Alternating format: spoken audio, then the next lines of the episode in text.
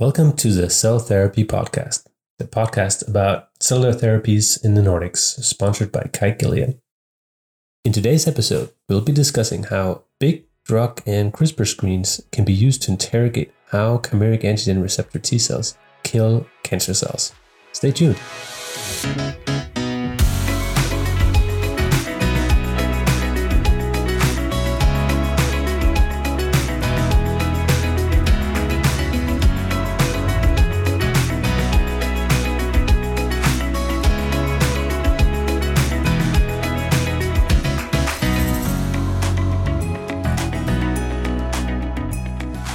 Today, I have the great honor of having two guests from, from Finland join me. Uh, I'm delighted to welcome Dr. Satu Muchoki.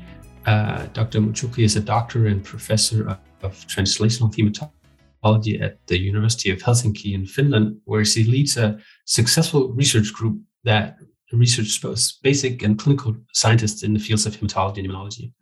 She received her medical degree in 97 and the PhD uh, also from the University of Helsinki, uh, after which she did her specialty degree in uh, clinical chemistry. Uh, Dr. Mashuki has published several seminal papers in hematology, received multiple awards and honors, and, and, really helped lift the hematological community in the Nordics. Thank you so much for, for joining us today. Thank you very much, Mike. Great to be here. Also on is, is um, Satu's uh, PhD student, Dr. Ali uh, Mufa. Um, Ali uh, finished his uh, MD in 2020 uh, while preparing his PhD at the same time, which is he's now uh, finishing. Um, and it's actually Ali's first authored paper that we're going to be discussing today. So th- thank you so much for, for joining in as well, Ali. thanks, thanks, Mike. Happy to be here. I'm looking forward to the discussion. Thank you. So, so bef- before we start, I, I would hope to hear a bit about sort of the, your careers and background, and, and what brought you into, I guess, this this field of hematology and, and cellular therapies in the first place. Okay, if, if I may start. So, um, actually, I, I, was doing my PhD in the group of Antti Vaheri uh, related to cancer biology and that was more like, like a cell invasion project that, that we were studying. But uh, that time i was also working with the leukemia cells and, and then we were trying to understand how uh, leukemia cells are like moving into the tissues. And that uh, brought or raised interest to the hematology. And uh, maybe originally after finishing my phd i was planning to, to come out like an oncologist. But uh, some, somehow I, I think like the how, how do you say blood, blood is thicker than something i don't remember what but but what it, but it, it was such, such an interest and uh, when specializing I, I, was working in hematology lab and and there like uh, continued to uh, have an interest and focus in hematology and and since in 2008 uh, I, I set up the research group and, and then we have been mostly focusing on hematology. And, and Ollie, what made you decide to do a, a PhD and focus on on chimeric antigen receptor T cells? Yeah, I guess before starting starting the PhD, I was already was interested in cancer biology and and immunology was something that I I thought uh, was was really interesting at at that time. The uh, sort of cancer immunology revolution was just starting to happen with the checkpoint inhibitors and and and the cellular therapies. So uh, and Satu had been working on that for already before that that time with uh, in in hematological malignancies. How how we actually ended up working with CAR T cells is is that we had a collaboration going with the Red Blood Service that that were at that time starting to work on uh, on a preclinical project with CAR T cells and and um, at the same time we were thinking with Satu that we have this personalized medicine drug screening system here in Helsinki that that is well where the concept is to do uh, molecular profiling and uh, the large large scale drug screen with hundreds of drugs for patients with acute leukemias, mostly AML, and uh, try to see which drugs would work in vitro, and then in some cases, if if there are no no uh, other treatment alternatives, then the patients can be treated with these uh, therapies that are found from the, the screens. So we were thinking how how we could combine that with uh, immunology and, and try to see that how do these drugs affect the anti-tumor immune response.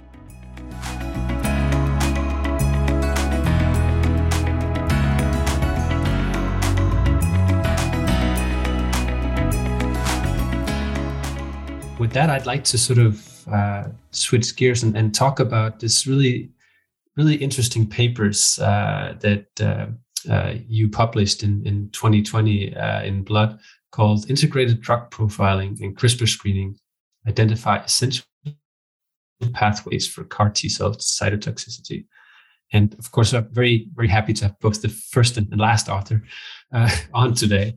Um, but uh, this is a this is a, a, paper that when I read it, uh, honestly, was uh, really impressed me, and uh, uh, because it opens up for um, ways to use, I guess, different drugs to sort of try and either stop or enhance how CAR T cells function.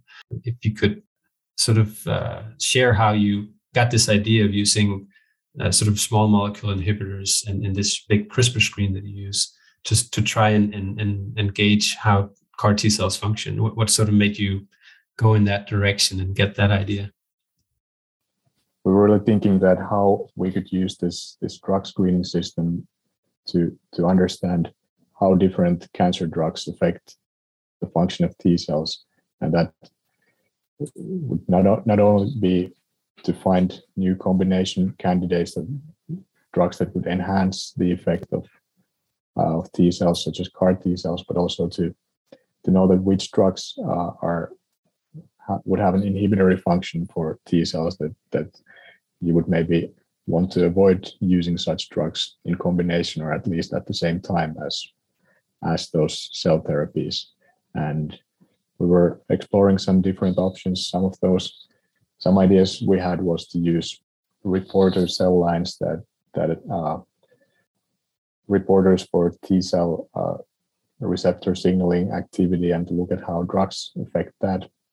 We ended up uh, including some of those in the paper even, but then then we stumbled upon this this CAR T uh, collaboration and then started thinking that this would be a, a nice way to actually measure the something that you could think that is the most important thing, whether the T cell actually kills the cancer cell. So maybe we should start sort of at the beginning. You you utilize this this massive uh, drug screen. Can you can you tell me a bit about uh, what that is and and, and uh, what it is? It sort of all available drugs out there, or did you sort of pick some out? I, I think the idea has been like to include uh, all, for example, all the FDA approved drugs there because it has been like oncology focused, and, and then try to add the drugs which are in, in the clinical trials.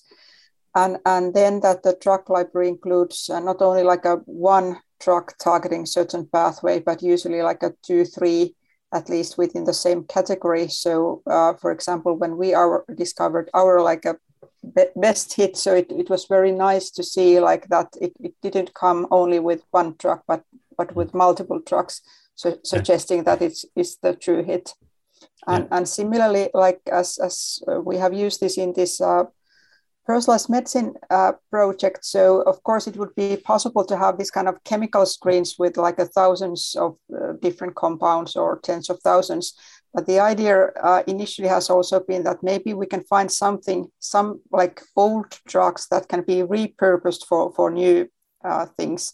And that has already been discovered uh, in, in that when just like a, trying to target the leukemia cells. But I, I think the similar approach is also here. So it would be very important to understand what the current drugs which are used in the patient treatment, they are actually doing both for the immune cells and, and then uh, in this kind of co-culture system so are they uh, having some kind of effects on the cancer cells, which could actually then have them more susceptible for the immune treatment? Yeah, so basically, you set up sort of this co-culture system with with CAR T cells on one side and then cancer cells on the on the other. And this is this is mainly B cell cancer cell lines, right? And um, and and some of your top hits were were, were so-called smack mimetics. Can you can you tell me a bit about what what those are and, and what they do? Yeah, so the smack mimetics, they were actually not not, or at least I wasn't very familiar with those before doing the screens, and then they they popped up so clearly that that was that was a very very interesting signal. But they are uh, these sort of apoptotic sensitizers, and uh, the other name is uh, IAP antagonists. So so they inhibit uh, proteins called IAPs, which means inhibitor of apoptotic protein. So they sort of inhibit this inhibitor and thereby they sensitize to apoptosis. And that's they act at, at least at two stages. One is uh, the after the mitochondrial apoptosis at the sort of later stage of the apoptotic cascade, and then another stage is, is a, that they the IAP proteins also regulate uh, tumor necrosis factor TNF signaling, and uh, and that's that's something that it turned out that that effect is is probably the more more relevant in this this setting with the CAR T cells. And just to be clear, that's on the that's on the cancer cell side then. Yeah, yeah, exactly. So that's uh, that's on the cancer cell side. I think there are some some reports that the the IAP proteins are somehow also involved in T cell signaling, and uh, I think some papers reporting that if you treat T cells with with these SMAC mimetics, that could enhance their co-stimulation in certain settings.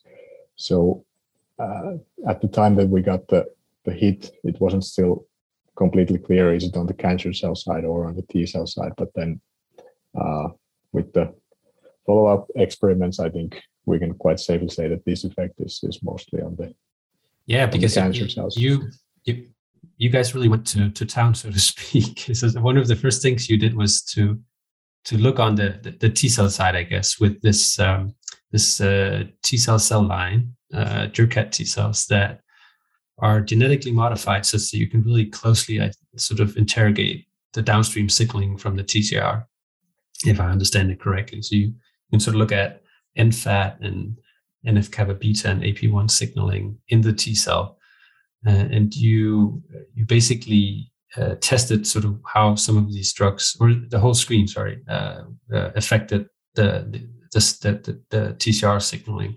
So so um, so how come you decided to to go this route as well? So this was something actually that uh, Olli was actually planning first. So to look like uh, in this kind of like a more simple way to look what the effects would be on the on just the T cell receptor signaling. And, and, and then as, as this CAR T cell model turned out to be possible. So uh, then that was used more like a confirmatory analysis. But I, think it was re- really interesting to see. Well, first of all, this SMAC mimetics didn't have any effect on the T cell receptor signaling. But then uh, when we discovered many of these drugs that were inhibiting the CAR T cell cytotoxicity, so many of them were also like inhibiting uh, T cell receptor signaling, and of course they would then make uh, quite quite much of sense that that they are in, inhibiting the, the CAR T cell signaling as well.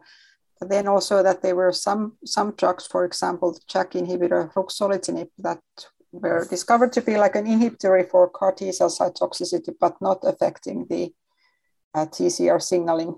So we didn't went further to study that, and, and we at least I don't know if you are already have what what is the mechanism for that but uh, I, I think that there are very uh, intriguing intriguing like possibilities how how these uh, uh, different drugs are actually affecting here in this model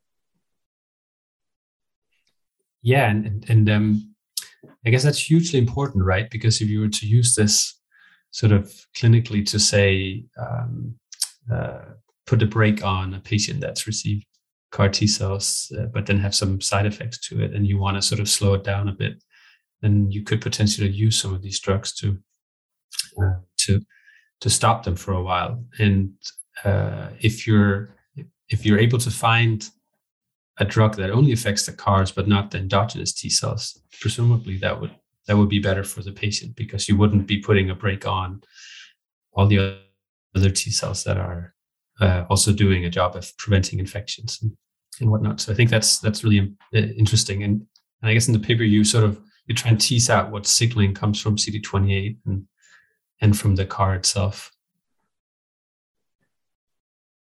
Yeah, yeah, we did. Did so basically what we did was to do those screens with the reporter cells, both with the CD28 co-stimulation and without, and uh, try to see if there are some drugs that that would only would work preferentially in some setting. I think the the sort of big picture is that most drugs inhibited the signaling quite similarly. There were maybe some that that had a bit stronger or, or seemed to mainly uh, inhibit the co-stimulatory uh, function, but uh, but all these sort of main hits such as the uh, TKI dasatinib, uh, it was pretty effective regardless of it is co-stimulation or or without. We kind of thought that if if the effect comes both with the signal one and or with the both signal one and two, then you would think that probably doesn't also doesn't matter if the if the CAR construct it have has CD28 or 41BB or what sort of construct, if it's such a general effect that then it would probably apply to, to most cars. So you basically follow up these sort of initial screens and and and and and uh, do this uh, massive experiments with CAR T cells, not only against one cell line, but multiple different cell lines. Uh, and you titrate sort of your top hits. I think you find 31 uh, top hits um, and sort of titrate them uh, in this uh, huge experiment. I can only imagine how long that must have taken. and then you assess how well they're able to kill. Yeah, we could actually see that uh, a lot of the inhibitory drugs such as the SRC inhibitors, the dasatinib, uh, other similar drugs, they they work pretty similarly across the cell lines, so that kind of goes to, goes well together with that they work mostly inhibiting the CAR T cells, so it doesn't depend that much on on what the cell line or the cancer cells look like. Whereas then the SMAC mimetics, there was quite quite a lot of differences. Some were extremely sensitive and some didn't really care whether the drug was there or not. So yeah, so, so, yeah, so you touched on an important point, which is SMAC mimetics. They worked in, in some cancer cells, but not um, not all of them, right? How did you guys sort of go on and, and and figure out what was going on there? I think well, uh, we were able to get also some of these uh, primary patient samples. So uh, in Finland, we have this uh, Finnish hematology registry and, and biobank, which is like a nationwide uh, biobank, and and there they have been collecting for for years, uh, like also viable cells from the leukemia patients, and we were able to utilize this source there, and to get the primary ALL samples and test them in, in this system. And there, then we also uh, discovered like that, uh, especially the Philadelphia positive uh, ALL samples, they were very sensitive in, in most cases. There were also some variability between the individual patients. But then it was very interesting. Uh, then actually when Olli were, was able to utilize also other large data sets, uh, genomic data sets, and and then well maybe it comes up to this CRISPR part, but then we were able to nail down so like the in, in uh, important genes, uh, uh, and and there came these death receptor genes, and then how those are also like differentially expressed in different uh, primary leukemia patients and, and also probably in these lymphomas. So at least that could be part of the reason why the responses are, are different there.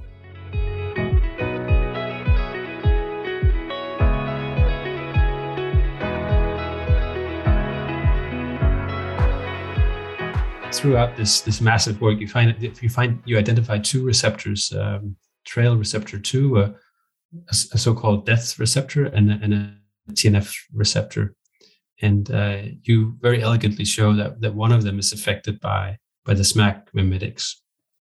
That was was quite interesting. That yeah, without with just having the CAR T cells and the cancer cells, you have uh, trail receptor 2 if you knock that out they become resistant. Uh, but if if you have the SMAC mimetic uh, then uh, a protein a kinase called RIPK1 uh, comes up very strongly as well as the TNF receptors and that sort of uh, tells that that if you knock out the TNF part TNF signals through the RIPK1 kinase if you take that out of the game, then there is no additional sensitization from the SMAC mimetics. Uh, so it basically tells you that that uh, at least in, in, this cell line NALM6 that we did these these studies is that they are the, the CAR T function is relying on the death receptors such as trail receptor 2, maybe some others, but anyways, things that signal through the FAGD and caspase 8 uh, whereas then if if you add the SMAC mimetic, then also that sensitizes the TNF that the CAR T cells are are presumably producing when they get activated. But if if the drug is not there, the cells are not sensitive to that. And uh, with the drug, you you get both of these apoptotic signals to to work in synergy. So, do you think these receptors sort of play a role in their interaction between endogenous T cells and, and, and leukemia as well? Uh, I guess I would say that it's quite likely that it, it's also functioning when when it's sort of regular T cells.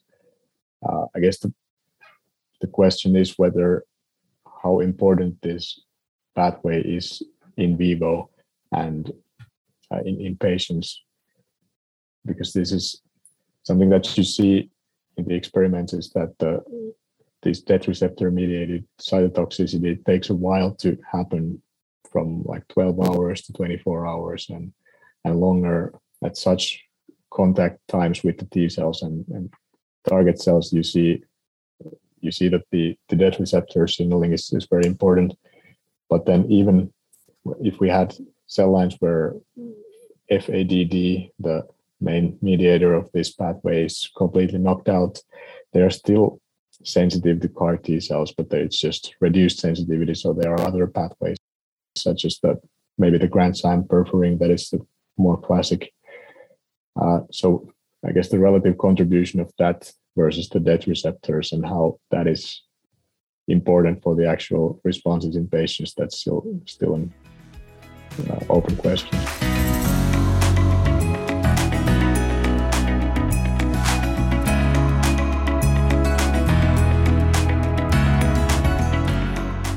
So to round off the show, I'd like to ask three rapid fire questions. And um, uh, are you ready? Yes. Yep. So um, if you guys had unlimited funding, what would you? What's what's the most crazy thing you would you would research? Sato, maybe you can go first. I need to think. Uh.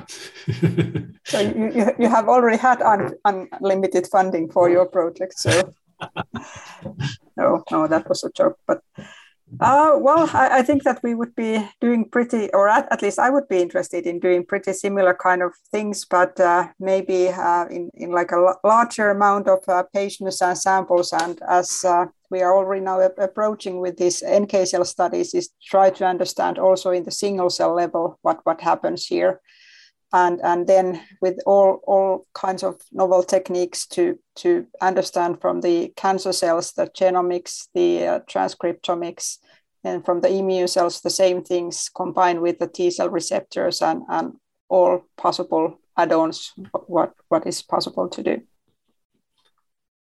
I agree. I think that uh, if you have a lot of money then i guess single cell sequencing is, is what you should do these days because that that requires a lot of money. And uh, I guess uh, it would be quite interesting to do even the similar kind of screen and, and use uh, single cell profiles of the CAR T cells as uh, as a readout to see how different drugs, how different treatments affect the profile of CAR T cells. Could you maybe try to promote some sort of uh, more uh, progenitor like or, or what's being reported to be beneficial for the CAR T cells. Okay, well, well, so the second question is if you could I guess I don't know if this counts for you, Ali, but if you could redo your PhD, would you do the same thing, or would you would you do something completely different? I think I would do the same thing, but just more boring and less work because I think at this stage, if I had known how, how long all these projects takes, I wouldn't have maybe done them. So it's I'm glad I don't have a chance to to to redo that. Yeah, I think my, myself. So I mean, it's it's already like 20 years ago when I finished my PhD. So I have been amazed with all these uh, possibilities what there are at the moment maybe back again to the single cells so that that we can really study individual cells and even in the patient individual cells and understand what is happening. So i, I found that extremely interesting and, and also i didn't do any any bioinformatics when i was studying. It wasn't needed that time or at least i thought it's not needed but, but definitely i would like to study that and understand and and to do really some analysis myself. So I, I think that would be fun at least I think so. Thanks. Um, so, so the last question is, uh, what's the best scientific mistake that you ever made? I don't know if it's a good idea for me to disclose these mistakes. I've been trying to hide them from Satu. Uh, but I guess one uh, one that actually uh, brings back memories from from this paper. I remember was on the same day, day that uh, we got the acceptance letter from blood for this paper and then maybe a few hours after that acceptance letter i got an email that uh, hey you submitted four samples for single cell sequencing yesterday and and now we found found out after they had been started to uh, sequence them that all those cell lines had uh, been mycoplasma contaminated. So i i uh, it kind of brought me back to the uh, ground level after after having a few hours of happiness from the paper acceptance. So I don't know if it's the best mistake, but at least one of the most costly mistakes done. well, thank you so much for for uh, uh, those uh, stories, and um, uh, thank you both for participating in uh, the podcast today. to all our listeners, um, the paper we discussed will be linked in the show notes. Don't forget to subscribe to the Cell Therapy Podcast and uh, tell your friends about it. Till next time, bye.